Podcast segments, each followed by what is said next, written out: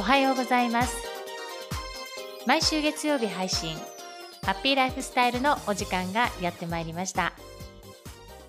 印象とコミュニケーションの専門家荒垣さとみです。皆さん本日もよろしくお願いします。どうぞ最後までお付き合いください。今回はですね課題について取り上げてみたいと思います。皆さんはビジネスプライベートシーンでご自身のそれぞれの課題について向き合ったことあると思います。私は課題という言葉はこれまでそんなに頻繁に使っていなかったと思います。今年に入って特に23ヶ月前からかな？よく私の言葉の中で課題っていう表現をするようになっていったなって気づいたんですよね。そして課題を一つ一つクリアすることが私にとってのモチベーションが上がる一つにもなったということを気づきました。人生って面白いなと思うんですけれども私はこれまで目標を達成するとかもちろん今もありますけれどもそこにフォーカスをしていましたし今でもそうなんですが改めて自分と向き合ってねさまざまなシーン通してですよビジネスのシーン通して目標に向かう時って必ず課題ってついてくるなっていうのも感じてますしそれから私がコーチングを学び始めた頃の16年前にコーチング学んだから父との壁を乗り越えてもう大丈夫と思ったら次の壁がやってきたんですね。壁っていうものは実は課題なんです。それって人生のステージごとに必ず課題があるな。でその時も分かった気づいたんです。が頻繁に自分の言葉で課題課題って使うことはあまりなかったんじゃないかな。って振り返ると思うんですね。今年に入って特に23ヶ月前ぐらいから感じていることが企業様にご提案させていただく時企業様にとってもやはり企業の課題がありますし管理職の方の課題もありますしその下で働いている一般職の方の課題もあるわけなんですよね。これは私の勝手な解釈というかこれまでの経験通してのことなんですが企業にも課題があってそこの企業に勤めている人材は自分の課題と照らし合わせてその企業で実践することで自分の人生の課題と働いていく課題要するにキャリアとビジネスとプライベートって私は一括りで人生と思っているのでご縁あって勤めている会社の働きながら課題があればそれ一つ一つクリアすることって目標に向かっていくことにつながっていくよなっていうことを最近強く感じていて企業様にご提案するからこそ課題について話しするし自分自身もプライベートでも仕事でも課題にフォーカスした時に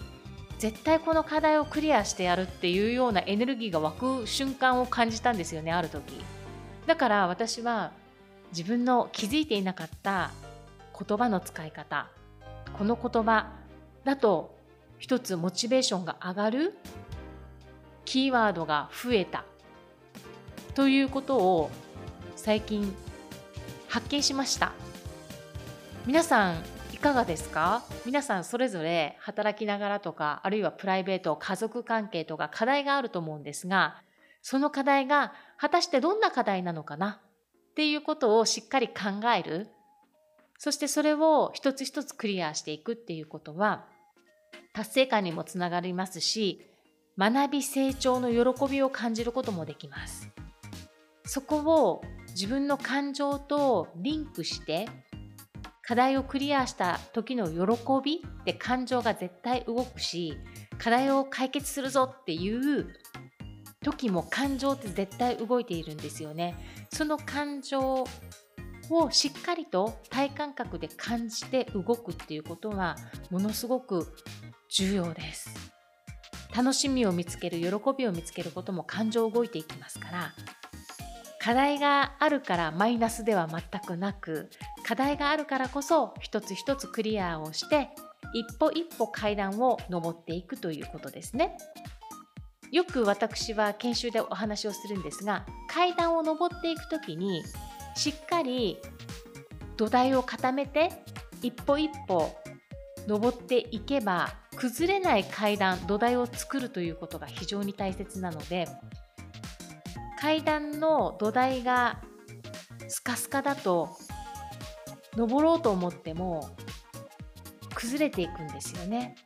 階段の土台となる部分がしっかりとぎゅうぎゅう詰めで詰まっている状態安定した土台というものは意識して実践して学んで気づくということを繰り返していくことで土台がしっかりとぶれなくなっていきます。みんなそれぞれ人生において課題があります。今勤めているところあるいはご自身で起業している場合あるいは経営している場合それぞれの悩みがあって課題がありますからそこを一つ一つクリアするためにご自身でクリアできる人もいればコーチ的な存在そしてコンサルタントという専門分野の方メンターとなる方に相談をしながらアドバイスがいただけると行動もしやすく自分が落ち込んだ時に話せるそしてやる気を引き出してくれるという方を見つけることも同時になさるといいと思います。課題が全くない人はいません。課題がない人はなんとなく生きてる人です。なんとなく生きてるからダメとかではないんですが、やはり達成した時の喜びとか、人に喜んでいただける喜びとか、成長する喜びとか、楽しみとか、そのようなことを感じながら生きていくと目がキラキラキラキラ輝いていきますどんなにどん底の状況でも希望がある人は目が輝いているはずなんですね。自分の行動が今現実を作っているということですから思考が変われば行動も変わっていくっていうそして未来も変わっていくっていうことになってきますので皆さん今週も未来に向かって明日に向かって自分のプチ課題からクリアでもいいと思います。プチ課題をクリアしていくという日々をお過ごしになってみてはいかがでしょうか。もし課題という言葉がモチベーションが上がる言葉ではないなと感じた方は自分にとってどのような言葉の表現だとモチベーションが上がるのか自分の心のやる気スイッチを入れることができるのかっていうことも同時に考えて言葉をたくさん使ってみてください。自分への言葉ね。気持ちが上がる瞬間。を探してみてください。それでは皆さん今週1週間もニコニコ笑顔でお過ごしください。素敵な出来事がたくさん舞い込んできますよう心から祈りましてポッドキャストの配信を終了いたします。最後までお付き合いくださいましてありがとうございました。